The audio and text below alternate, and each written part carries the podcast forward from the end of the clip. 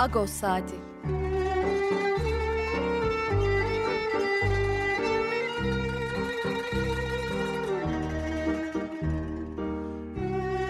Haftalık Agos gazetesinin penceresinden Türkiye ve dünya gündemi. Agos'un mutfağından haberler, söyleşiler, olaylar.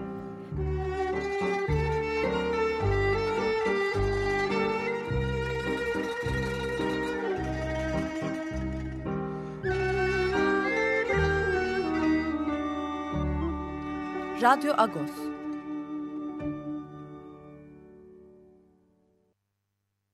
Radyo Agos'tan günaydın Parlus.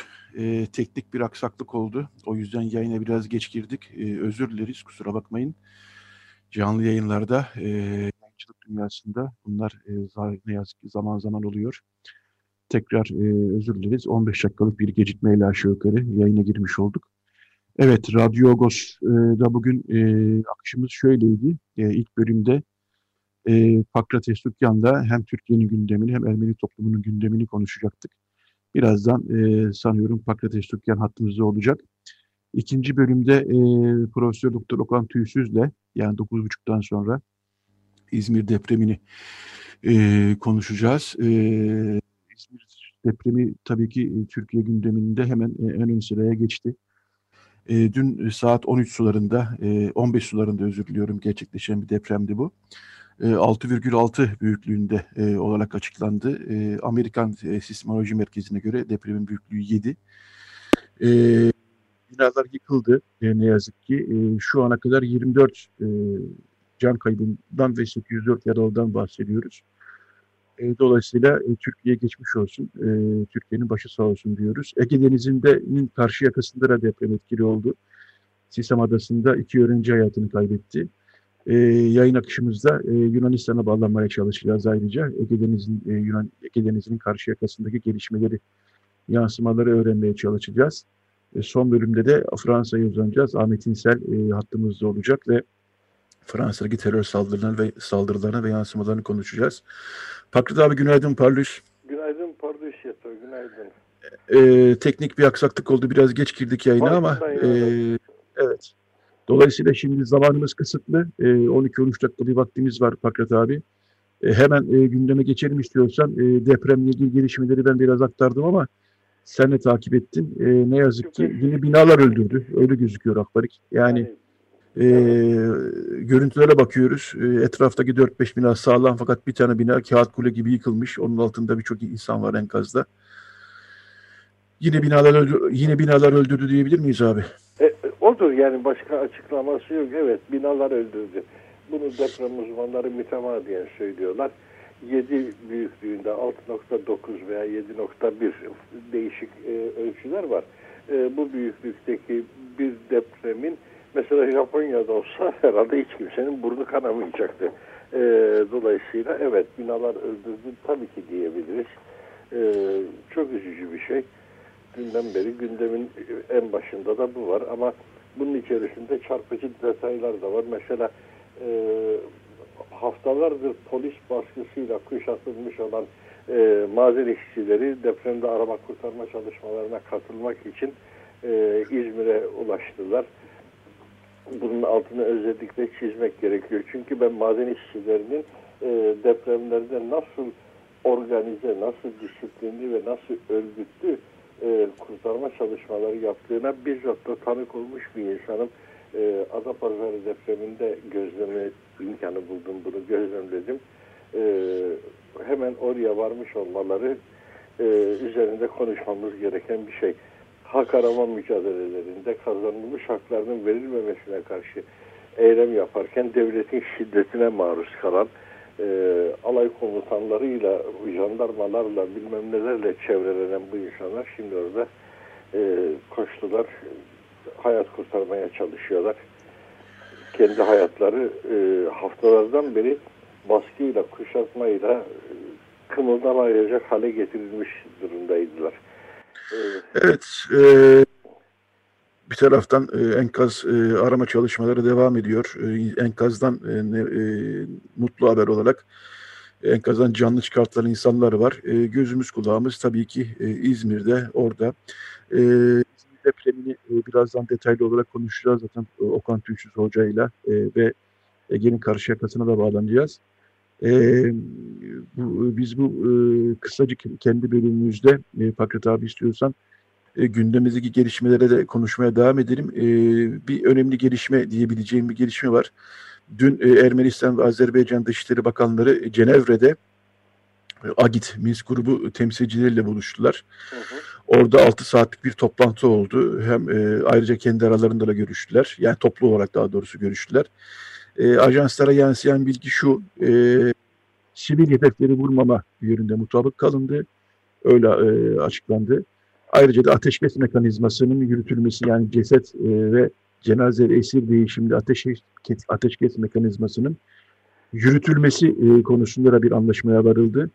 Yani öncekiler kadar kuvvetli olmayan bir ateşkesten bahsediyoruz. E, öncekiler ateşkes anlaşmasına sağlandı, e, varıldı deniyordu ama bunda öne çıkan e, detay e, sivil hedeflerin vurulmaması yönünde bir e, anlaşmaya varıldığı yönünde. Bu da bir şeydir diyeceğiz artık. E, çünkü üç Bu da bir şey tabii. Çünkü şu anda şehirler ağır risk altında. Ee, dün itibariyle duyduğumuz en önemli şeylerden biri şu şikenti e, neredeyse kuşatma altında demeyelim ama cepheye çok yakın bir hale geldi. Ee, söylenenlere göre 5 kilometrelik bir mesafeden bahsediyor. 5 kilometre koşarsan yetişeceğin kadar bir mesafedir neredeyse. Ee, o anlamda şehirler ciddi risk altında.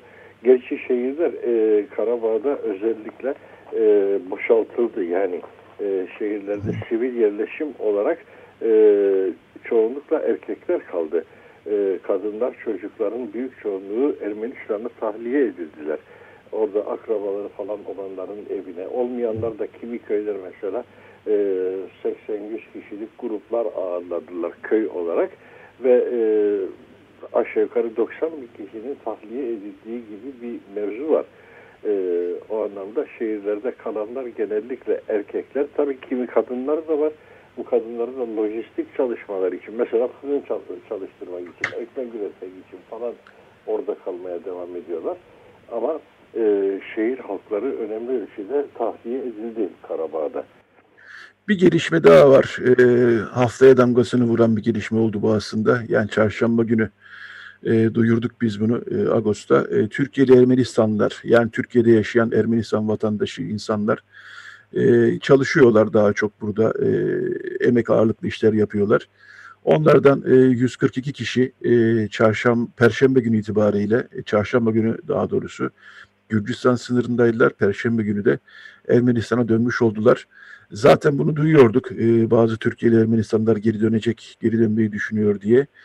E, bu tabii e, savaşın acı bir yansıması oldu. Çünkü burada çalışan e, Ermenistanlıların çoğu aslında Türkiye'den giden Ermenilerin torunlarıdır. Ondan sonra e, dolayısıyla bu aslında savaşın e, yükselttiği milliyetçi atmosferin e, acı bir yansıması oldu. Bunun e, sıkıntısını e, tabii e, bir taraftan da hissediyoruz. Sen aslında konuya benden daha yakın e, takip ediyorsun Pakrat abi. E, neler söyleyeceksin e, Ermenistanlıların dönmesine dair? Ee, Ermenistanlıların e, dönmesinde tabii bu savaş da belki bir etken ama savaştan daha önemli bir etken e, ekonomik sıkıntıydı. E, pandemiyle birlikte çoğu insan işsiz kalmıştı. Nitekim o e, sokağa çıkma yasaklarının falan ilan edildiği, iş yerlerine gitmenin imkansız olduğu ilk günlerde de bir kafile e, Ermenistan'a doğru evet. çıkmıştı. E, şimdi de 143 kişi daha ama e, şüphesiz ki bu gidişlerin içerisinde artık Türkiye'de e, yaşamaya devam etmenin çok da kolay olmadığı gerçeği de onlar açısından belirleyici olmuş olabilir. E, fakat esas etkenin ekonomik olduğunu e, onlara eşlik eden insanlardan da duydum. E, çünkü bu seyahatleri organize etmek için çalışan insanlar vardı. Otobüslerin temini ve bu insanların sağ salim yerlerine ulaşmasını organize eden insanlar vardı. E, onlardan duyduğuma göre bu gidişlerde önemli bir faktör ekonomik e, etken. E, insanların mali açıdan da düştükleri ciddi sıkıntı. Evet yani hem bu savaşın yarattığı atmosfer hem ekonomik gelişmeler gerçekten e, büyük bir sıkıntı yaratıyor. E, yani Türk Ermeni toplumunun yaşadığı sıkıntıları zaten konuşuyoruz, yazıyoruz haftalardır, günlerdir. E, ama bu e, hakikaten e, her anlamda yansıması oluyor. E, bu tip e, yani insanların evlerine dönmeleri belki kimileri için e, doğru bir hamle olabilir ama ki e, burada bir dediğim gibi hep altını çiziyorum. O insanlar buradan gidenlerin e, bir kısmı tabii herhalde hepsi değil ama çoğu veyahut da e, buradan giden insanların torunlarıydı. Ben e, çok fazla e, insan tanıyorum ki Ermenistanlı. İşte babamız e, Muşluydu, Vanlıydı, İstanbulluydu diyenleri çok e, biliyorum. E, dolayısıyla bunun da aslında savaşın bir yansıması olarak, acı bir yansıması olarak düşünmek yanlış değil herhalde. E, Fakret abi e, birkaç not daha iletelim istiyorsan bu bizim bölümümüzde. E, bu hafta gazetede de yer verdik. E, pandemi hakikaten e, bütün Türkiye'yi e, tekrar e, sıkıntıya soktuğu gibi e, Ermeni toplumunu da sıkıntıya sokuyor. E, yani geçen hafta da söylemişim benim çevrem diye bir bilimsel kategori yok biliyorum ama e, benim çevremden e, senin de çevren aynı zamanda biliyorum. Çok fazla vaka alıyoruz. Bu hafta e, Zakarya Mildanoğlu'nun ağabeyini kaybettik. E, Zakar abiyi Agos okurları yakından tanırlar, Radyo Agos dinleyicileri yakından tanırlar. E, eski Agos çalışanlarımızdan Laura Baytar'ın babasını kaybettik. E, onu da yine e, Agos okurları Laura Baytar imzasını tanıyacaklardır. Onun babasını kaybettik. E, biz e, bir aile yakınımız, aile ahbabımız e, Artu Arsenyan'ı kaybettik e, dün. Evet. Ayrıca e, benim de ailemde vakalar başladı. E, bilmiyorum e, bu hakikaten sıkıntılı bir durum olmaya başladı. Hem Türkiye için hem de Ermeni toplumu için e, neler diyeceksin? Aynı tablo evet e, bu söylediğin isimlerin çoğu benim için de tanıdık isimlerdi, aşina isimlerdi. Lora'nın babasıyla Lora'nın düğününde tanışmıştık e, Antakya'da Vakıflıköy'de. E, evet o günü mutlu bir gündü, mutlu gününde tanışmıştık. Ya bir yandan da belki buruk bir mutluluktu çünkü kızı bayağı uzak bir yere gelin gidiyordu aynı gün kendisine göre. Ee, ama sonrasında çok sık görüşler. Her neyse o değil söyleyeceğim. Biz de aile ortamında da bir sürü e, vakayla beraberiz şu günlerde. Neyse ki onlar hafif atlatıyorlar. Evde karantinayla atlatıyorlar. E, konuştuğumuzda e, ciddi sağlık sorunları yok. E, hastalık halleri yok. E, Lora'nın babası örneğin duyduğumuz anda da zaten intübe vaziyetteydi. E, yoğun bakımdaydı. E, benim aile çevremde duyduğum insanlar bu durumda değiller. Onların atlatacağını ümit ediyoruz bu işi bir karantina süreciyle. E, ama hastalık doğrusu ki fena geliyor. Yani akın akın evet. üstümüze geliyor gibi bir hal var. E, her an bizler de bir şekilde e, sakındığımız halde bulaşabilir. Çünkü benim aile çevremdeki insanlar genellikle bu konuda oldukça hassas, duyarlı, dikkatli insanlardı. Keza mesela Zakar'ın babası olsun, e, abisi olsun, Lora'nın babası olsun e, evden dışarı genellikle çıkmayan insanlardı bu süreçte. Ama gene de e, bulaştı bir şekilde. Dolayısıyla evet. bu risk hepimiz için ne yazık ki can yakıcı şekilde devam ediyor. Evet bir e, bilgiyi daha aktaralım. Biz e, çarşamba günü gazeteye çıkartırken e, Yedikule Surtbirgi Hastanesi'ne de Surtbirgi Hastanesi yönetimine de ulaştık. Çünkü Yedikule Yaşlılar bölümünde de vakalar olduğu, ölümler olduğu söyleniyordu. E, son gelen bilgiye göre Yedikule Hastanesi, Surtbirgi Hastanesi Yaşlılar bölümünde 3 hasta e, hayatını kaybetmişti. Fakat 30 hastanın da e, pozitif olduğunu söyledi Yedikule Surtbirgi Hastanesi yönetimi. E, ayrıca şu bilgiyi de verdiler bize. E, 30 hastanın durumu iyi pozitif fakat geri kalan negatif hastaları ailelerini aradık. Yani hiç olmazsa 15 gün e, yanınıza alın diyerekten. E, şu an öyle bir gelişme yok ama e, 30 hastanın e, pozitif olduğunu söyleyebiliriz. Buna eklenmek eklememiz gereken başka bir husus daha var. Ee, Türkiye'de olmasa da Türkiye'li Ermeniler için çok e, tanıdık bir isim. Son patriklik seçiminde adaylardan birisiydi ama hükümetin bir manevrasıyla e, seçime katılması engellenmişti.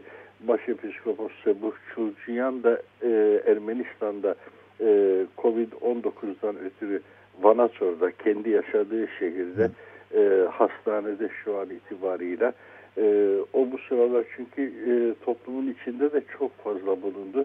E, savaştan ötürü pek çok savaşta ölen insanın cenazesine katıldığı, onların aileleriyle beraber oldu. Yani e, çok fazla da sakınamadı anlaşıldığı kadarıyla. Evet. Bu konuda e, Gugark Bölgesi Ruhani Önderliği bir açıklama yaptı. E, Sebuh Sırpazan'ın, Başepiskopos Sebuh Çulcuyan'ın e, hastalığına dair. E, tabii şu anda sağlık durumunun nasıl olduğunu çok yakından bilmiyoruz. O resmi Biraz iyi- biraz iyi- biraz e, bilgiyle öğrendik. sınırlıyız. E, off the record ağır olabileceği ihtimali de var galiba ama e, Yok bunu e, henüz dün, dün ben Hı hı. dün ben biraz e, araştırdım. E, biraz iyiymiş durumu. Onu da öğrendik. E, iyi aman yani çünkü dediğim gibi bu sıralar e, çok fazla e, bulaşma riskiyle iç içe bulundu. Şartlar onu getirdi. Görevi Evet. onu getirdi. Ona da geçmiş olsun dileklerimizi Geçmiş olsun dilerim tabii ki. Ee, ama şu ortadaki Türkiye için biraz daha kritik önlemler almanın zamanı çoktan geldi. Gerek sağlık çalışanlar için gerekse toplum için. Fakat bu konuda ne yazık ki pek bir adım atılacak gibi gözükmüyor. Ee, Pakrat Yok, abi bu toplumu bölümün... uyarmakla yetiniyoruz şimdilik. Evet, sadece. evet, evet. Pakrat abi bu bölümün sonuna geldik. Şimdi kısa bir reklam arası vereceğiz. Ee, daha sonra e, Profesör Doktor Okan Tüysüz'le Ege depremini e, konuşacağız. E, umuyorum ki sağlıklı bir bağlantı kurabiliriz. Dolayısıyla e, sana şimdilik teşekkür ederim Akbarik. E, kolay gelsin diyorum. İyi yayınlar diliyorum Yetvar. Teşekkürler. Biz izlemedeyiz zaten radyoyu. Tamam. Teşekkürler. Evet Eyvallah, şimdi kısa bir reklam aramız var. Daha sonra e, Radyo edecek. Radyo Agos.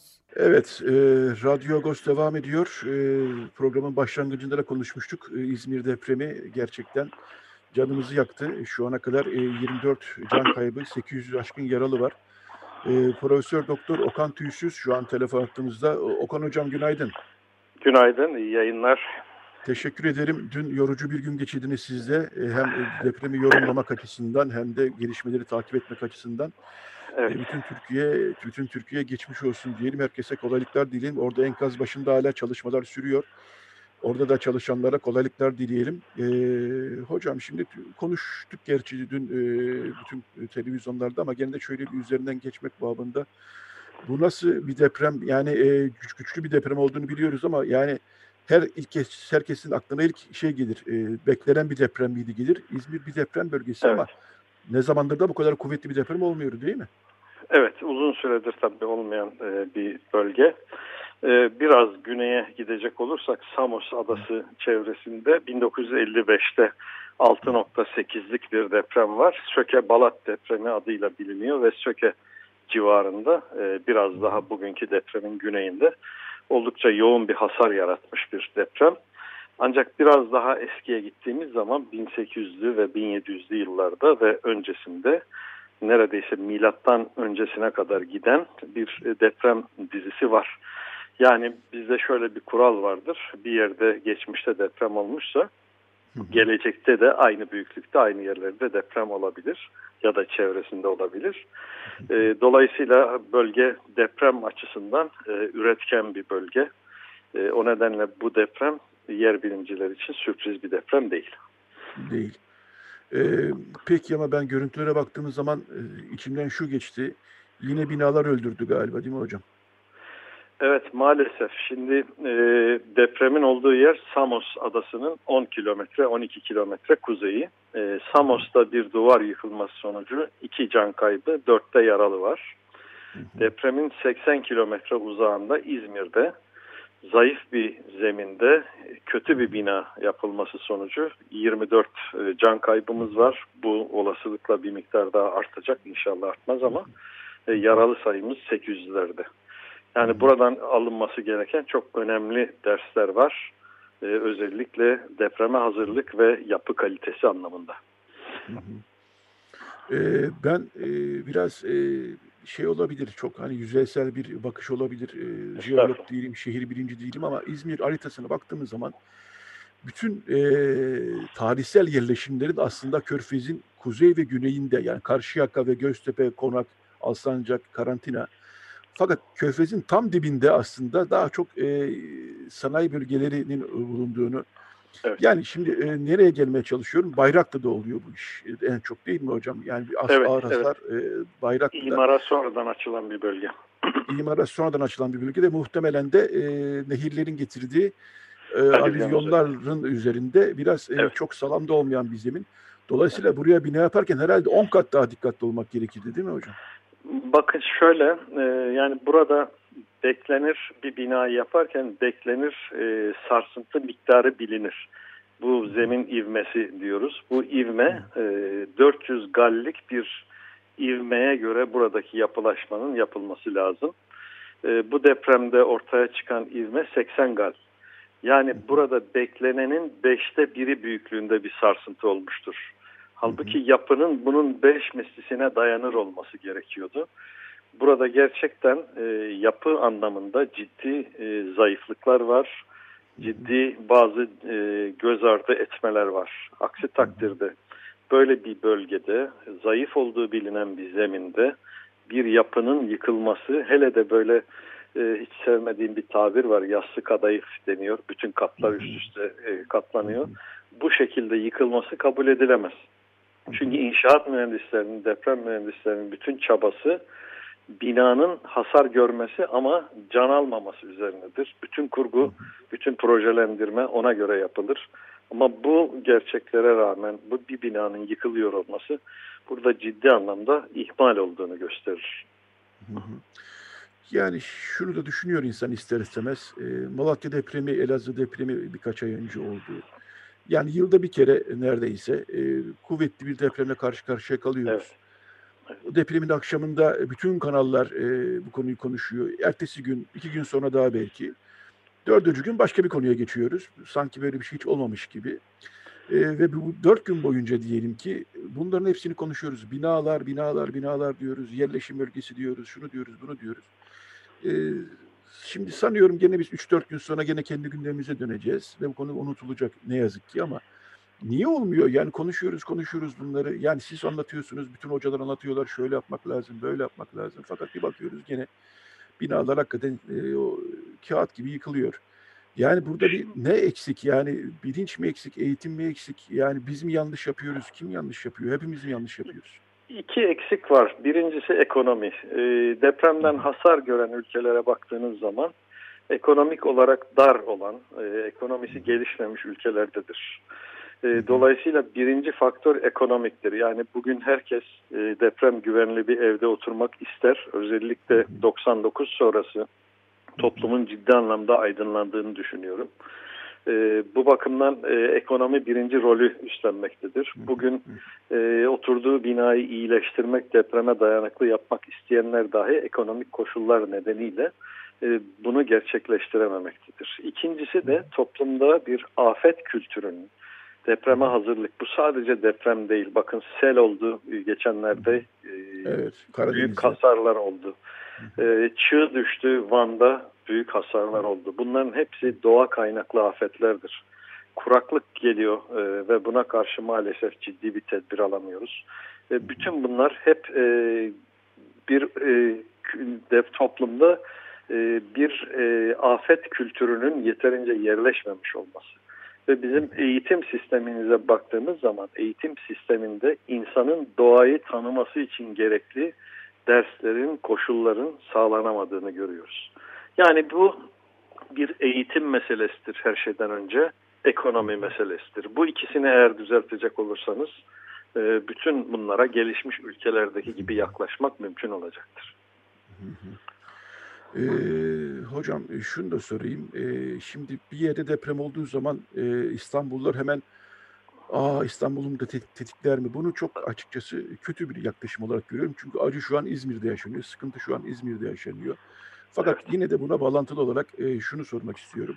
İzmir'deki depreme baktığımız zaman, sonrasında olup bitenlere baktığımız zaman, peki depremin kendisine baktığımız zaman çünkü İstanbul için çok büyük bir deprem beklentisi var. 7 üzerinde bir deprem beklentisi var ve nüfus olarak da hakikaten çok e, katlanmış bir yer e, İstanbul. Evet. E, buraya baktığımız zaman genel olarak İstanbul'un depreme hazır olduğunu söyleyebilir miyiz sizce? Hayır, bu mümkün değil. Yani bunu en yetkili ağızlar, e, bu konuyla ilgili bakanlar dahi zaman zaman ifade ederler. E, İstanbul depreme hazır değildir. Hı hı. İstanbul'da 99'dan sonra yapılan çok çalışma vardır. Ee, Bunların e, önemli bir kısmı kamu yapılarına yöneliktir. Örneğin okullar dediğimiz zaman şimdi okulların önemli bir kısmı %90 civarı yanılmıyorsam e, depreme hazırlanmıştır. Köprüler, yollar, viyadükler hazırlanmıştır. Ama insanların yaşadığı konutlar anlamında e, sorumluluk tamamen kişilere bırakılmıştır. Bu konuda bir mekanizma henüz geliştirilmemiş ve önerilmemiştir. E, dolayısıyla İstanbul depreme hazır mı? Değil. Bunu Değil. açık ve net konuşmak lazım. Evet, değil. Evet, evet. Ee, tekrar İzmir'e dönecek olursak şimdi 6,6 e, diye açıklanıyor e, Türkiye'de. Amerikan Sismoloji Enstitüsü 7 olarak açıkladı. E, bu farklar nereden kaynaklanıyor hocam? Şimdi e, bu çok sık sorulan bir soru. E, bir defa depremin ölçeği tek bir tane değil. Yani farklı ölçekler söz konusu ama burada verilen şey aynı ölçekte farklı değerler veriliyor. Burada sanıyorum hesaplama metodolojisinden kaynaklanan farklılıklar var. Ama e, büyük ölçüde gerek e, hasar dağılımı gerek artçıların oluşması ve e, ölçülen değerler benim kanaatimce dışarıdaki kaynakları daha doğrular nitelikte. Bu deprem 6.9 veya 7'dir. 7. Bu birkaç defa evet 7 olarak da e, Amerikan Jeoloji Kurumu ve Alman ve Fransız Jeoloji Kurumları tarafından açıklanan değerler e, 7 olarak belirlenmiştir. E, 6-9-7 arasındadır. E, Tabi burada önemli olan resmi açıklamanın ne olduğudur. Resmi açıklamayı da AFAD yapar. AFAD bunu Evet. 6.6 olarak e, e, ölçüyor. Evet, Ama sanıyorum önümüzdeki günlerde bir miktar daha bunun e, değiştirilmesi mümkün. Revize edilebilir. Evet. Ee, revize edilebilir. şimdi şöyle bir durum tabii oluyor deprem bölgesinde yaşayanlar için. İlk soru şu. Evimize gidelim mi? Yani 2-3 gün dışarıda yaşanıyor. Genel akış böyle oluyor. 99'dan beri en azından gördüğümüz bu. Daha öncesinde de öyleydi. 2-3 gün dışarıda yaşanıyor belki. Ee, Daha sonra tekrar evlere giriliyor. Ama en azından bu birkaç saat için, bu birkaç gün için e, insanlar hakikaten bunu soruyorlar. E, ne demek, ne önermek lazım? Bir şey önermek lazım mı daha doğrusu? Şimdi tabii bu zor bir soru. Yani ciddi anlamda sorumluluğu olan bir şey. Ee, evinize gidin dersiniz olmadık bir şey olabilir. Çünkü Evet. doğa bilimlerinde biz e, her şeyi biliyoruz anlamına gelmez. Özellikle deprem biliminde çok sayıda bilinmezin içerisinden bir takım yorumlar yapmaya çalışıyoruz. E, eldeki veri oranında ve kişinin yetkinliği oranında da yorumlar farklılıklar gösterebiliyor. Şimdi genel kural şudur. Deprem olduktan sonra artçılar beklenir ve bu artçılar nitekim olmaktadır. Sanıyorum 200'e yaklaştı bütün gece boyunca Evet. deprem oldu. Evet. En son az önce de 5'in üzerinde yine bir Beşin artçı üzerinde. oldu. Birkaç tane oldu aslında böyle şeyler. Eğer ana şokta bir yapı hasar görmüş ise o zaman artçılar bu hasarı artırabilirler. Bu Evet. küçük hasar da olabilir, büyük hasarlar da olabilir ama bunların artmasına neden olurlar. Ve şöyle bir kural vardır. Diyelim ki deprem büyüklüğü 7 ise bunun bir altına kadar artçılar olabilir. Yani İzmir, daha doğrusu Samos Adası'nın kuzeyi şu anda 6 büyüklüğünde bir artçıya gebedir. Böyle bir şey olabilir. Bu mümkündür. E, Dolayısıyla 6 büyüklüğündeki bir deprem daha önce hasar görmüş ya da görmemiş yapılarda da e, yeni hasarlara neden olabilir. Ama daha büyük bir deprem beklentimiz yok. Yok. Dolayısıyla şunu söylemek mümkün. Eğer evde ya da konutta ya da iş yerinde e, ana şok nedeniyle gelişmiş çatlaklar, kırıklar vesaireler varsa mutlaka bunun konunun uzmanı bir inşaat mühendisi tarafından incelenmesi gerekir. Bu inceleme gözle de yapılabilir ama eğer gözle yapılan incelemede bazı e, kusurlar görülüyorsa bu defa daha ileri teknikler de kullanılabilir. Eğer bunlar yoksa daha büyük bir deprem olmayacağı düşünülerek yapıya girilebilir. Yani ben olsam ne yapardım? Ben eğer binada bir şey yoksa girer evime otururdum. Anladım. Ama kimseye girin eve oturun diye bir e, telkinde bulunmak Telkinde. pek doğru olmaz. Doğru değil. Ee, Son bir soru sorayım hocam. Ee, yani şimdi İstanbul depremi olduğu zaman 99'da dendi ki evet fay birikmişti. O fay şimdi boşaldı. Dolayısıyla bir hani 10-15 ya da 20 yıl daha bu kadar büyük bir deprem olmaz e, denmişti e, hatırladığım kadarıyla. E, şimdi İzmir için de aynı şey söylenebilir mi? Yani o biriken fay boşaldı ve şimdi önümüzdeki bir 5-10 yılda bilmiyorum artık yani süre tabi, tahmini Bu- tabii çok evet. zor ama en azından bir süre için bu kadar büyük bir deprem olmaz denebilir mi İzmir açısından? Evet, şimdi gerilme boşalımı dediğimiz olay e, belli bir fay üzerinde deprem olduğu zaman 100, 150, 200, 250 yıl gibi sürelerle bu değişir. Bazen binlerce yıla da çıkabilir. E, bir daha deprem olmaz. Yeniden bir gerilme birikene kadar. E, ancak burada İzmir için konuşuyorsak İzmir'in depremi değildir bu. İzmir'in 70-80 kilometre güneyinde bir noktada olan bir depremdir. İzmir'in içerisinde ve çok daha yakınında başka faylar da var. Ee, bu faylar harekete geçebilir. Bu depremin etkisiyle değil ama zaten olmak üzere olan depremler varsa bunlar harekete geçebilir ve İzmir'de daha büyük bir deprem oluşturabilirler. Bunu bugün yarın olacak anlamında söylemiyorum. Böyle bir panik yaratmak istemem. Ama Türkiye'nin bir sürü yeri gibi örneğin İstanbul gibi, Bingöl gibi, Doğu Anadolu gibi, Elazığ gibi, Hatay gibi e, Türkiye'nin çoğu yerinde deprem tehlikesi vardır. Türkiye'nin topraklarının %90'dan fazlası deprem tehlikesi altındadır. Türkiye'de 18 tane il, 500 tane köy, e, 80 tane ilçe deprem potansiyeli yüksek olan faylar üzerinde oturmaktadır doğrudan.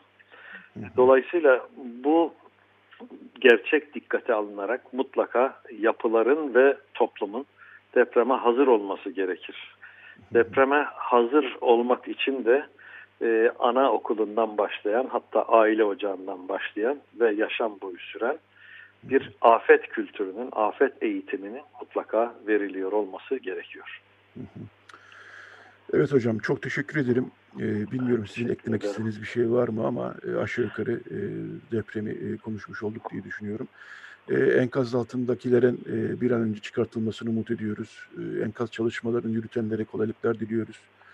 E, yayına girerken e, 24 can kaybı vardı. E, 24 can kaybı ve 800 yaralı vardı. Can kayıpları için Allah'tan rahmet diliyoruz. E, yaralılara da acil şifalar diliyoruz. E, evet hocam var mı eklemek istediğiniz bir şey? Ben de bu dileklerinize gönülden katıyorum. Allah bir daha böyle acı göstermesin diyorum ama şunu da unutmayalım. Bu acıları göreceğiz biz tedbir almadığımız müddetçe. Evet, ne yazık ki böyle bir tablo var. Profesör Doktor Okan Tuysuz, e, jeolog yayınımıza katıldı. Değerli bilgiler paylaştı bize. Çok teşekkür ediyorum Okan Hocam. Ben Kolaylıklar teşekkür diliyorum size. ediyorum. İyi yayınlar diliyorum. Teşekkür ederim, sağ olun. Evet, e, şimdi bir e, şarkı aramız olacak. E, Isabella Bayraktaryan'dan dinleyeceğiz bir Gomidas derlemesi. Çınar dinleyeceğiz. Daha sonra e, teknik şartlar el verirse e, Ege'nin öbür yakasına Yunanistan'a uzanmak istiyoruz. E, evrende neden de Ege'deki yansımalarını almak istiyoruz bu depremin. Evet, şimdi Isabella Bayraktaryan dinleyelim. Daha sonra Radyo Agos devam. Evet, Radyo Agos devam ediyor. Ee, Radyo Agos'un bu bölümünde Ege'nin karşıya, e, kayas, e, karşı yakasına, karşı kıyısına bağlanacağız. Deprem çünkü orada da can kaybına neden oldu, Türkiye kadar olmasa da. Evrende de e, şu an hattımızda. Günaydın Evren Bey. Günaydın, günaydın Yertbak Bey. Ee, az evvel e, Okan Hoca ile Okan Tüysüz'le konuşuyorduk. E, dedi ki e, deprem aslında Samos'a daha yakın merkez üssü. E, Samos'ta çok fazla can kaybı olmamasına rağmen ne yazık ki İzmir'de daha fazla can kaybı oldu. Evet, Hı hı. Samos'ta bizim elde ettiğimiz bilgiler, öğrendiğimiz bilgiler iki öğrenci e, yani işte çocuk yaş diyebileceğimiz iki öğrencinin hayatını kaybettiği ve bazı yaralılar olduğu. E, nedir durum Yunanistan'da? Evet, aynen dediğiniz gibi Samos Adası'na daha yakındı deprem ama Samos Adası'nda daha fazla ölü yok. İzmir'de e, var 24'te en son Hı e, diyebiliyoruz. E, Samos Adası'nda iki tane ölü var. İkisi de 19 yaşının altında 15 ile 17 yaşında iki tane öğrenci e, can verdi trajik bir şekilde. Bir ta bunlardan bir tanesi e, vurgulanmaya değer e, bir gazetecinin oğlu. E, adadaki bir gazetecinin ve o da deprem anında e, hemen koşuyor ve haber yapmak için adayı gezmeye başlıyor. Nerede ne Hmm. hasar var. Oğlunun öldüğünden bile haberi yok. Hmm. Dolayısıyla böyle bir trajedi oluyor. Ondan Hı. sonra o gazetecilik göreviyle nerede depremde ne oldu adayı gezerken sonra söylüyorlar ona oğlunun vefat ettiğini depremde. Böyle bir e, olay oluyor. Hı hı. Ee, onun dışında esas korku bir tane de şu anda 14 yaşında bir genç öğrenci var yine. Hı hı. O da e, ağır yaralı. E, onu şeye Atina'ya e, taşıdılar. E, bakanlık hemen e, biliyorsunuz yetkililer hemen anda geliyorlar, çadır kuruyorlar vesaire. Esas e, Vat dediğimiz bölgede ağır hasar oldu. Fakat adada büyük bir şey yok. Neden yok? Çünkü zaten köy küçük 40 bin nüfuslu bir köy. Evet. Apartman yok. O, yıkıldığı zaman bir ev yıkılıyor ki evin tamamı da yıkılma pek yok. Hmm. Duvarlar yıkılmış. Dolayısıyla hasar var. Hı hı. elbette hasar var ama toplamda 19 kişinin yaralandığı, hı. bir tanesi ağır yaralı olduğu, iki tane kişinin, iki genç çocuğun can verdiği bir olayla karşı karşıyayız. Yaklaşık da ilk tahminlere göre yani 100 binanın hasarından bahsediliyor. 50 veya e, 100 bir tane kilise e, ciddi hasar görmüş durumda. E, şu anki adada bu esas korkulan da e, tsunami e, korkusu vardı. Çünkü e, depremden sonra tsunami geliyor biliyorsunuz. Taşkınlıklar olmuş su bazı bölgelerde taşmış adanın. Fakat e, o da olmadı.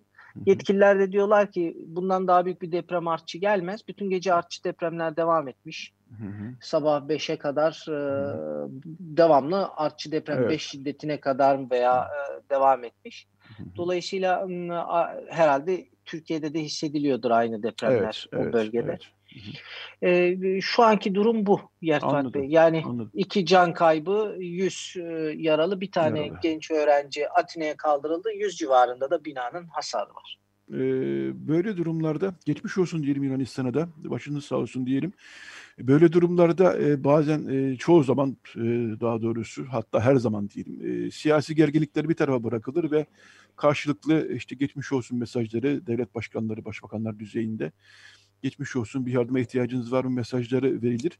Bu depremde de oldu. E, bunların oldu. bilmiyorum Yunanistan medyasına yansıması nasıl oldu ama e, yani deprem kötü bir şey ama hiç olmazsa böyle gerginliklerin e, yumuşamasına da bir vesile oluyor mu olmuyor mu çok da emin değilim aslında. Bir süre için oluyor ama daha sonra tekrar başladığımız yere dönüyoruz. Ama en azından böyle bir Yunanistan tarafında da böyle bir yumuşama havası görüyor musunuz? Aynen dediğiniz gibi katılıyorum. Açıklamalar oldu. İlk Yunan Başbakanı Cumhurbaşkanı Erdoğan'ı aradı. Ardından Dışişleri Bakanı, e, Türk Dışişleri Bakanı Çavuşoğlu'nu aradı, Sayın Çavuşoğlu'nu. Aynı şekilde e, Sayın Cumhurbaşkanımız da bizim Sakalaropoulou da açıklama e, yaptı Yunanca. İlk iki bahsettiğim isim İngilizce'de paylaşım yaptılar sosyal medya hesaplarından. Türkiye'ye yardıma hazırız, geçmiş olsun diye. Ee, Yunan Cumhurbaşkanımız ise Yunanca bir açıklama yaptı. Her ne kadar dedi e, aramızda ihtilaflar ve sorunlar olsa bile neticede bu tür insancıl meselelerde komşular birbirleriyle yardım içerisinde olmalı. E, bu e, daha önceki depremlerde de yaşanmış. E, hatta o ağır depremlerde karşılıklı gönderilmişti hatırlıyorsanız. iki tarafta birbirine kurtarma ekipleri göndermişti. E, yine teklif edilmiş. Kurtarma ekibi istiyorsanız gönderelim diye iki tarafta teklif etmiş. E, bunlar e, güzel şeyler. E, komşu iki halk yardım. Bunlar hep önemli ama siyaset ve e, hala hangi ada bizim e, hangi ada bizim değil konularına girildiği zaman deprem meprem e, kimse dinlemiyor. Dolayısıyla şöyle bir öngörüde bulunabiliriz. Bu deprem sürecince e, belki böyle bir tartışma bir şey olmasa bile daha depremin bütün yaraları bile sarılmadan tekrar e, evet. Ege'de veya Akdeniz'de başka sıkıntıların günlük klasik artık e, saydığımız ihtilaflarla ilgili açıklamalar e, veyahut da tavırlar gelebilir. Maalesef deprem konusu e, bu anlamda dostluk anlamında işe yarıyor. E, fakat e, kalıcı dostluğa veya kalıcı bir e, barışa ön ayak hiçbir zaman olmuyor. Çünkü sorunların kaynağı deprem değil. Doğru. E, başka yerde deprem var. Doğru. doğru. Ve cesaret doğru. isteyen e, meseleler var. Ama en azından e, bu tür şeylerin e, hiç açıklama yapmayan ülkeler de var çünkü. Hı hı. Yani mesela bu tür durumda birbirine yardım da e, teklif evet. etmeyen. Komşu olarak Yunanistan'ın ilk bunu yapması, Türkiye'nin de ilk Yunanistan'la ilgili yapması bir gelenek haline hatta geldi deprem zamanında. Demek ki ne kadar durum gergin olursa olsun bir temas birbirlerini arayabiliyorlar. Biz bunu görüyoruz. Bu anlamda seviniyoruz. Hı hı. Deprem de olmasın, can kaybı da olmasın, gerginlik de olmasın e, diyeyle e, biz bu bölümü e, kapatalım. E, son bir not 25'e yükseldi ne yazık ki ölü sayısı e, İzmir'de. Yaralı sayısı 804. E, çok teşekkürler Evren'de de e, yayınımıza katıldığınız için Yunanistan'dan e, son gelişmeleri aktardınız. Size de kolay gelsin ve geçmiş olsun diyoruz. Ben teşekkür ediyorum. İyi yayınlar diliyorum. Yatmak Teşekkürler. Teşekkürler. Sağ olun. Evet, e, Radyo Agos devam ediyor. Şimdi bir reklam arası vereceğiz. E, reklam arasından sonra da Fransa'ya Ahmet İnsel'e bağlanacağız. E, umarım ki. E, onunla da e, bu Fransa'da da e, sıkıntılı günler yaşanıyor. E, terör saldırıları, e, baş keserek öldürmeler. E, durum hakikaten ciddi. E, son gelişmeleri alın, alacağız Ahmet İnsel'den. Evet, şimdi bir reklam arası daha sonra Radyo Agos devam edecek. Radyo Agos. Evet, Radyo Agos devam ediyor. Ee, İzmir depremini e, konuştuk e, geride bıraktığımız bölümde. Programın başlangıcında e, hem Ermenistan-Azerbaycan arasındaki çatışmalardaki son gelişmeleri konuştuk hem de Türkiye'ye yansımalarını konuştuk. İzmir depremi tabii ki gündemin öncelikli e, konusu, can kayıpları var. E, Profesör Doktor Okan Tüysüz'le e, bir bağlantı kurduk. Ege'nin öbür yakasına uzandık. Yunanistan'daki gelişmeleri öğrendik. Şimdi Fransa'ya uzanıyoruz. Fransa'da Ahmet İnsel şu an hattımızda. Günaydın Ahmet. Günaydın Yetfat.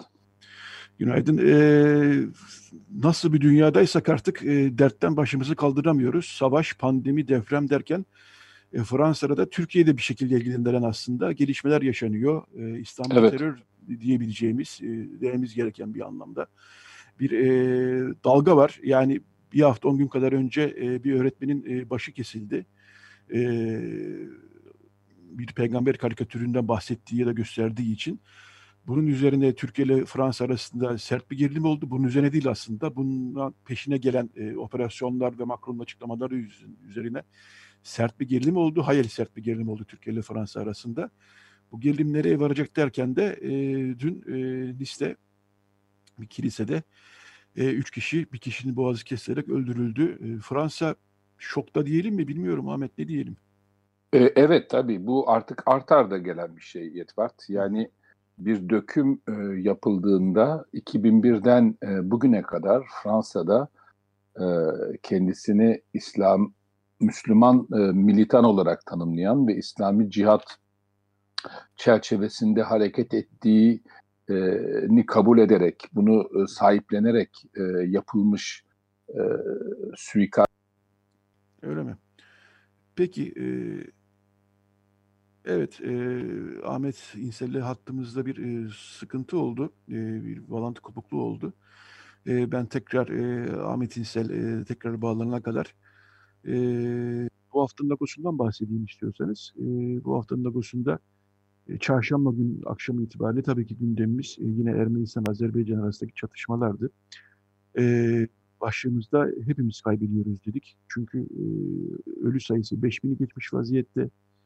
E, Ermenistan tarafının e, asker kaybı e, 1000 kişiye, e, 1100 kişiye ulaşmış vaziyette. Azerbaycan tarafının asker kaybını bilemiyoruz e, şimdi. E, çünkü onlar resmi açıklama yaptılar ama e, geçen hafta Putin e, toplam asker kaybının 5000 kişi olduğunu söylemişti. E, dolayısıyla yani 5000 kişinin üzerinde sanıyorum e, çıkmıştır yani bir hafta boyunca e, bu rakam. Dolayısıyla e, canlar e, gidiyor, e, sivil kayıplar sürüyor ne yazık ki. iki tarafta da sivil kayıplar sürüyor ne yazık ki. Hastaneler, sivil mahallelere bombalanıyor. Dolayısıyla e, burada e, Agos e, bu çatışmaların başından beri müzakere ve barış yolunu öneriyor, altını çiziyor, çağrıda bulunuyor. Dolayısıyla e, en son 142 Ermenistanlı'nın da Türkiye'den e, Ermenistan'a dönmesiyle e, hepimiz kaybediyoruz dedik. E, ayrıca bu hafta Ağustos'ta arka sayfamızda e, bir e, röportajımız var. E, Galata'nın tarihi, Galata Yahudileri üzerine. Edwin Minasya'nın e, Trump'ın e, Ermeni Amerikan seçimlerine yaklaşık iki ayrı yazımız var. E, Edwin Minasyan Trump'ın Ermeni toplumuna verdiği mesajları değerlendirdi seçim yaklaşırken. E, Ronald Grigorsuni de e, seçime doğru e, Amerika'daki siyaset, iç siyaset tartışmalarını değerlendirdi. Bunun yanı sıra e, Arzu Geybullayeva e, daha önce Ağustos'ta çalışan e, Azeri bir gazeteci yurt dışında çalışıyor. Ağustos'ta çalıştığı için de Azerbaycan'da çok sert eleştirilere maruz kalmıştı. Arzu Geybullayeva ile e, Azeri tarafı ne diyor e, ona dair bir röportajımız e, oldu, var. E, toplum sayfalarında e, geçen hafta da bahsettiğimiz bir gelişmeyi duyurmuştuk. Onun detayları var. E, Meclis İnsan Hakları Komisyonu, Alt Komisyonu Ermeni kurumlarını ziyaret etti. Pazartesi günü e, Patrikhane'ye gittiler. Yedikule Surpurgiç Hastanesi'ne gittiler. E, oradan e, Malatya Haydar yöneticileriyle konuştular ve Luis Gazetesi'ne gittiler. E, bu e, temasların e, yansımaları bu hafta Ağustos'ta yer alıyor e, tabii ki. Ve e, kim ha evet hatta mısın Ahmet? Hattayım, tamam evet. Sen, dinledim, okay. dinledim seni epey bir. Dinledin mi? tamam peki ben Agos, Agos evet. gazetinde almış oldum sayende. almış oldum tamam peki. Ee, evet e, Kusura tam diyorduk. Bu, e, bu program, yok yok. Discord programı kullanıyoruz açık radyoda arada sırada sürekli kesiliyor. Salı gününe de başıma geliyor bu.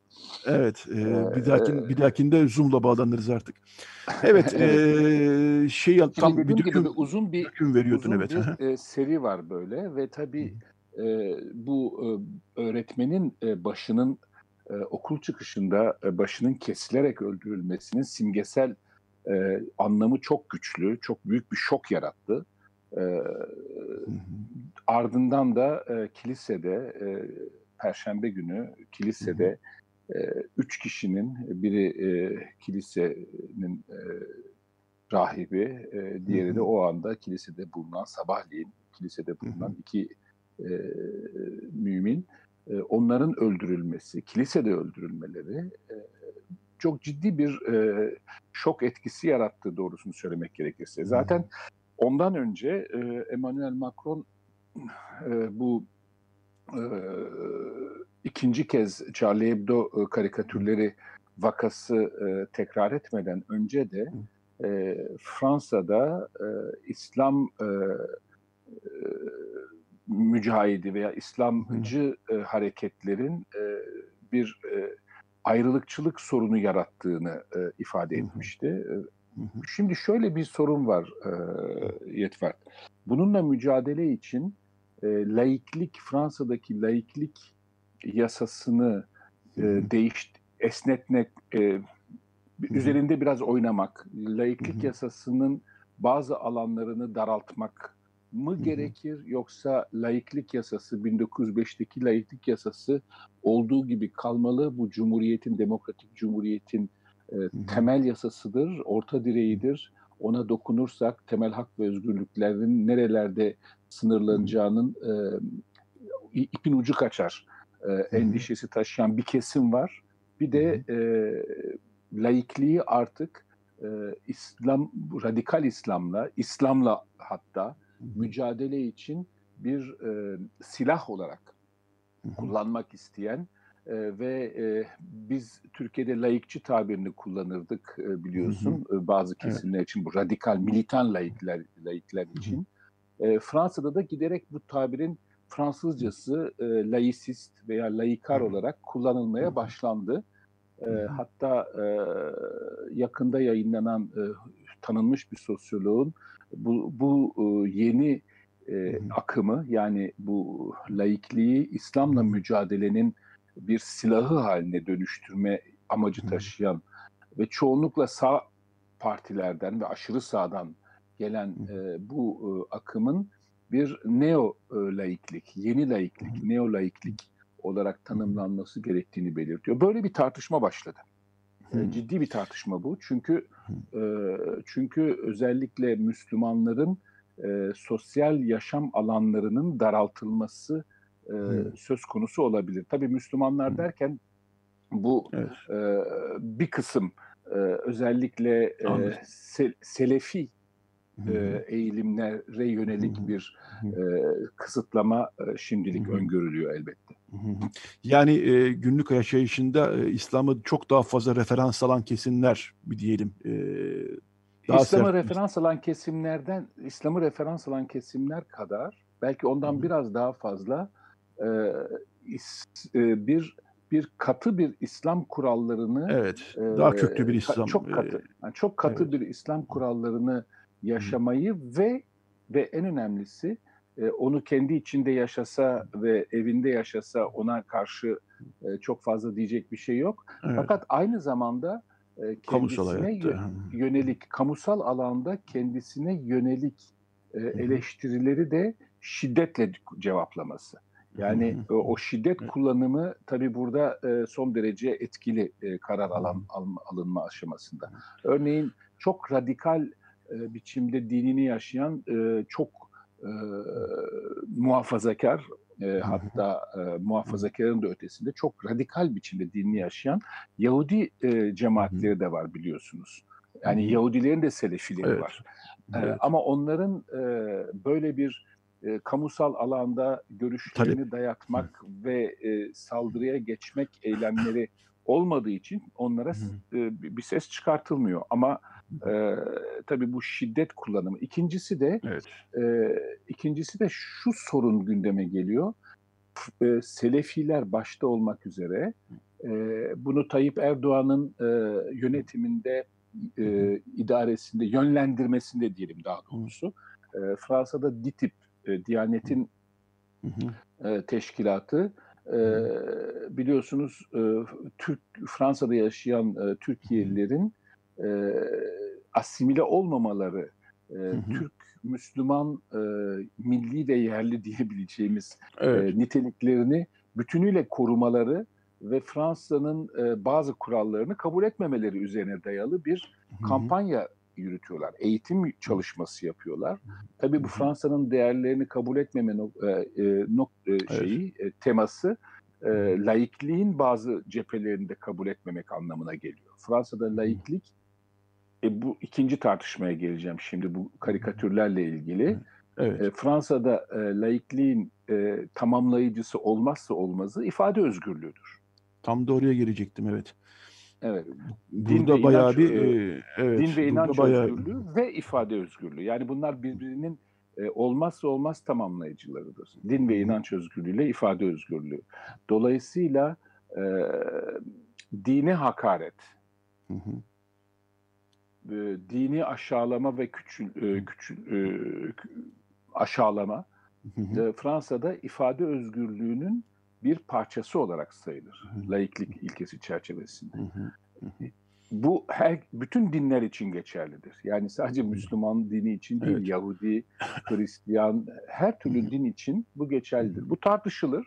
Ee, tabii ki ifade özgürlüğünün bu şekilde kullanımı bu tür e, e, dine yönelik e, aşağılayıcı ifadelerin, aşağılayıcı karikatürlerin eleştirilmesi ve onların da bir o kadar o eleştirinin de bir o kadar haklı ve dokunulmaz olması Hı hı. hakkını da getirir. Hı hı. Hı hı. Yani ifade özgürlüğü sadece ben e, eleştiririm, ben e, hakaret Hı. ederim, ben e, Hı. istediğim karikatürü yaparım. Dolayısıyla ama bu ifade özgürlüğümdür, beni eleştiremezsiniz anlamına gelmiyor. İfade Hı hı. özgürlüğü aynı zamanda sizin söylediğinizin eleştirilebilmesi ni de içeren bir ifade özgürlüğüdür. Hı Ama bütün bunlar eleştiri, söz ve e, fikri düzeyde kaldığı Hı hı. sürece geçerli olabilir.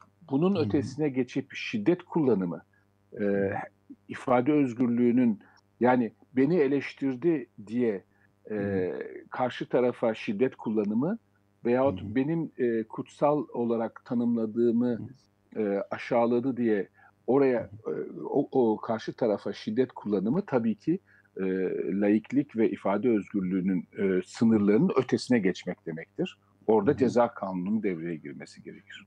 Tam da buradan o zaman şöyle bir soru sorayım. Charlie Hebdo'nun e, karikatürü de hayli sert bulundu e, Müslüman E, öyle tabii. dünyasında. Yani evet, e, Sert öyle. kelimesi hı hı. yeterli değil Yetvar. Şimdi Evet, açıkça konuşalım. Sert kelimesi yeterli. Bazı şeyler sert olabilir. Bazı Hı hı. şeyler vulgar olabilir. Hı hı. Bazı şeyler e, pespa, bayağı olabilir. Veya e, insanı e, güldürmeyebilir. E. Charlie Hebdo'nun karikatürleri e, özellikle bir kısmı, hepsi demeyelim ama bir kısmı zaten Charlie Hebdo'nun e, benim pek sevmediğim bir e, karikatür üslubu vardır. O da biraz ergenlerin e, hı.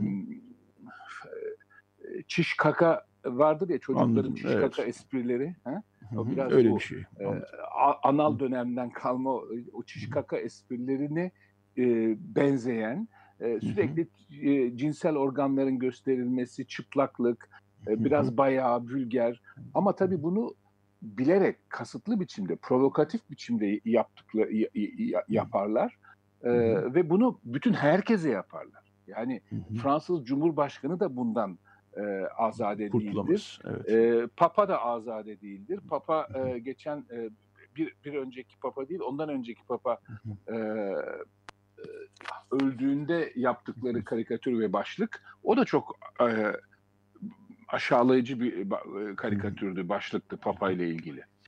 Dolayısıyla bunu herkese karşı yaparlar. Kendilerine karşı yaptıklarını zannetmiyorum ama bunun dışında e, herkese karşı yaparlar. Şimdi bunu beğenmemek elbette hakkımız. Bunu eleştirmek yani eleştirmek derken estetik olarak eleştirilebilir. Bu böyle bir kültürün, böyle bir e, mizah tarzının e, kültür seviyesini e, yükseltmediğinden bahsedilir ama böyle bir karikatürün beğenmesek de hı hı. yayınlanma hakkını ortadan kaldırmaz. Bu, bu, bu temel ilkedir. Eleştirebiliriz. Şimdi şöyle bir sorun çıktı ortaya Yetver. Benim gibi birisi örneğin e, bu saldırılar nedeniyle, Charlie Hebdo'ya yönelik saldırılar nedeniyle e, oraya yönelik bu, bu karikatürlerle ilgili ağır e, hı hı. hücum nedeniyle diyelim hı hı. E, bu karikatürleri eleştirme imkanımızı da elden alıyor. Hı, evet yani zaten canları e, şu an tehdit altındayken e, evet. hani e, şimdi yani eleştirelim mi e, gibi bir durum. Charlie Hebdo'nun e, çizerleri ve çalışanlarından 7 kişi 7 miydi 8 miydi unuttum şimdi sayısını. Evet. 7'si evet. öldürüldü. Geçen evet, ay evet. daha geçen ay Charlie Hebdo'nun binasının önünde sigara içen iki kişiye bıçakla saldırdı birisi. Meğerse orasını Charlie Hebdo hala orada zannediyormuş. Onları da çalışanları zannetmiş. Evet, Ve şimdi evet. böyle üst üste Durum gelen bir şeyde kalkıp da e, efendim Charlie Hebdo'nun e, karikatürleri de hakikaten e, e, eleştirilmelidir diye gönül rahatlığı söyleme imkanını ortadan kaldırıyor. Şöyle bir şey söyleyeyim. İfade özgürlüğü e, her şeyi tabii ki şiddet, e, ırkçılık, e, kin söylemleri taşıyan e, içerikte olmaması koşuluyla e, cinayete teşvik etmek e, içeriğinde olmaması koşuluyla ki orada bile bazı sınırlar vardır. Romanda da bunu engelleyeceğiz mi mesela şimdi cinayeti hmm. teşvik etmek evet, için romanda evet. olabilecek bir şey değil mi şimdi? Edebiyat, edebiyat var, film Edebiyatta, var, var. Fiksiyonda, ha, fiksiyonda evet. olabilecek bir şey. Evet. Ama e, doğrudan cinayete e, gerçek hayattaki bir e, olguya dayanarak e, teşvik etmek Hı. suçtur. Ceza yasasında Doğru. Türkiye'de de var, Fransa'da da var. Doğru. Yeterli Doğru. zaten bu suçları tanımlamak. İfade özgürlüğünün sınırlarını sonuna kadar her seferinde ısrarla sonuna kadar kullanmak zorunda da değiliz. Şimdi buraya evet. gelmek istiyorum. Bunun yasalarla değil, bunun medeniyetle bir sınırı var. Yani ben başkalarını çok rahatsız edeceğini bildiğim bir ifade özgürlüğü hakkını kullanmaktan imtina edebilirim. Ve etmeliyim de zaman zaman. Bu benim ifade özgürlüğümdür, mutlak ifade özgürlüğümdür. Benim umurumda değil geli kananı. Ben bunu bu şekilde ifade edeceğim dersiniz. Tamam dersiniz. Yasalar buna izin veriyor. Ama bu toplumsal birlikte yaşam kuralı olarak sürdürülebilir bir şey değil. Bir medeni davranış değil. Çok kendi merkezli bir davranış. Umurumda değil geri kalan dünya demek diyebilirsiniz. Yani bu hakkınız var. Dünyanın geri kalanı umurumda değil deme hakkınız var. Tamam. Ama bu hakkı sonuna kadar kullanmak ne kadar medeniyet ölçüsüdür? O da aynı zamanda sorulması gereken bir konu. Tam da bunu sorayım bu son gelişmeler ışığında Fransa'da hükümet çevreleri veyahut da kamuoyunun çoğunluğu mu diyelim artık. Bu son dediğinize mi daha yakın? Yani ifade özgürlüğünü biz sonuna kadar kullanacağız ne olursa olsun. Ama yakın yoksa ya bu iş biraz çığırından çıkıyor bir şey bulalım bu işe bir formül bulalım. Öyle ifade özgürlüğünü ifade özgürlüğünü kısıtlama konusunda e, herhalde Hı-hı. hiçbir önlem alınmayacak ve alınması Hı-hı. mümkün değil. Alınmasın da. Hı-hı. E, ifade özgürlüğüyle ilgili. Hatta tam tersine şimdi bu saldırılar nedeniyle yeniden e, şey gündeme geldi ve açıkça artık bu e, çoğunluk görüşü haline geldi. Bir tür dokunulmazlık elde etti. E, dine hakaret ifade özgürlüğünün olmaz olmaz parçasıdır. Hı hı. Bu artık bir şu anda Anladım. dokunulmazlık elde etti. Bu, bu fikir. Evet. Ee, tersine e, daha çok e, bazı kesimlerin ifade özgürlüğünün özellikle işte bu di, şiddete yönelik e, kin şiddet e, e, çağrılarının Çağrı. daha fazla e, daha fazla bastırılması, sosyal medya üzerinden. Daha fazla izlenmesi ve e, önleyici tedbir olarak da bu tür çağrıların yapıldığına dair şüphelerin olduğu dernek veyahut dini e, ibadet yerlerinin kapatılması, ibadet yerlerinin kapatılması önlemleri önümüzde gelecek. İkinci bir tartışma konusu var. O da Müslüman olmamakla beraber e, Fransa'da e, özellikle e, Fransız çoğunluğun ve Fransız devletinin e, sağ eza- e, ve esas itibariyle sağ ve e, aşırı sağın baskısı altında bir İslam e, fobisi e, Hı hı. oluşturduğuna dair olan yaklaşımları da şu anda hükümet çevreleri ve e, sağ çevreler e, bir e, İslamcı solculuk adı altında e, mutebersizleştirmeye çalışıyorlar. Bu Hı. ciddi bir çatışma aynı zamanda şu anda. Hatta bunu e, Fransız Milli Eğitim Bakanı üniversitelerdeki sosyal bilim bölümlerindeki bazı e, araştırmaların, bazı temaların bu e, İslamcı solculuk, e, yani İslamcı solculuk derken kendisi İslamcı olmayan ama e, hı.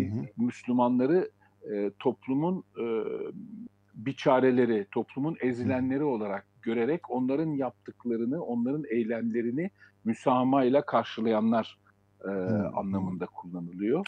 Ve Anladım. özel özellikle de bu e, m, kültürel çalışmalar, e, Hı hı. enterseksiyonalite dediğimiz e, Hı hı. çeşitli ka- e, çeşitli sosyal bilim çalışma alanlarının kesiştiği e, ezilenlerin üst üste e, katman katman geldiğini iddia eden yaklaşımlar. Biraz Amerikan sosyo yeni Amerikan sosyolojisi merkezi. Açıkça bunu Milli Eğitim Bakanı bir sorun olduğunu söyledi. Bu da tabii ki demokratik bir ülkede kabul edilemez bir müdahale.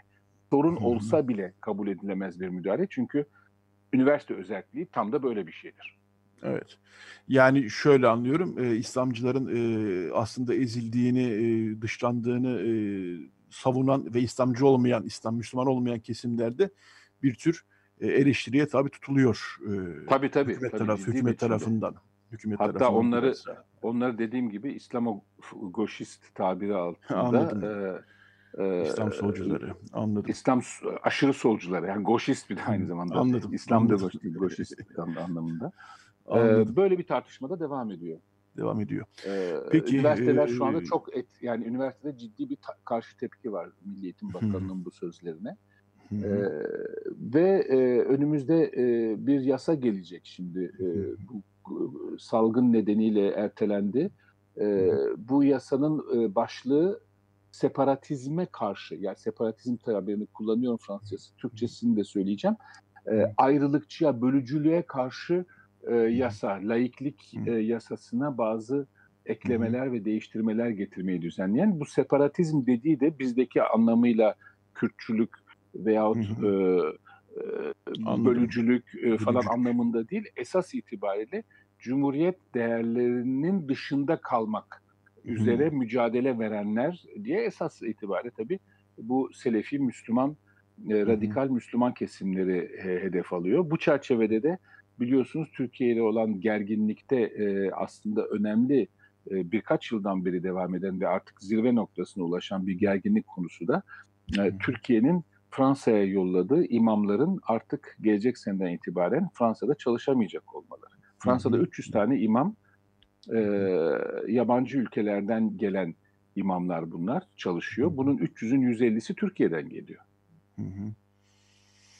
Evet. E, süremizin sonuna geldik Ahmet İnsel. E, bu konuyu e, sanıyorum daha tekrar e, konuşacağız. Senin ayrıca programın da var zaten Açık Radyo'da haftada bir kere e, gelişmeleri aktarıyorsun. E, hakikaten sonuna geldik. Bakıyorum saat 10.27 geçiyor. Şarkı çalacak Evet. zamanımız bile şarkı çalacak zamanımız da kalmadı öyle gözüküyor. E, çok teşekkürler Ahmet. E, Peki, iyi günler, iyi çalışmalar Yetvat. Teşekkürler. Kolay gelsin. İyi çalışmalar. Sağ ol. Ee, evet şarkı çalacak zamanımız hakikaten yok gibi gözüküyor. Ee, bu hafta biraz yayına e, geç girdik. Teknik bir sorun yaşadık. Tekrar özür diliyoruz e, bu teknik aksaklıktan dolayı. E, geç girsek de ama yine de aşağı yukarı e, Ermenistan-Azerbaycan çatışmalarından e, pandeminin yıkıcı etkilerine Ege Denizi'ndeki depremden e, Fransa'daki e, terör saldırılarına ve yansımalarına kadar birçok konuya değinme imkanı bulduk. E, rejide Acar Reis ve Berhem Baltaş yardımcı oldu bu hafta. E, zor bir hafta geçirdik, zor bir hafta geçiriyoruz. Yine de ben herkese iyi bir hafta sonu, iyi bir e, önümüzdeki hafta diliyorum. Haftaya yeni bir Radyo Agos'ta buluşmak üzere. E, hoşçakalın.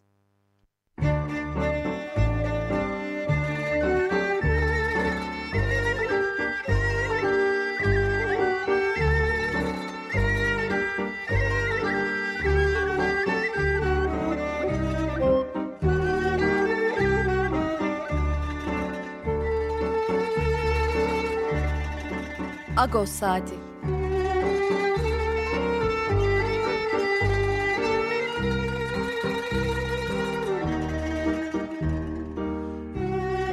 Haftalık Agos gazetesinin penceresinden Türkiye ve dünya gündemi. Agos'un mutfağından haberler, söyleşiler, olaylar.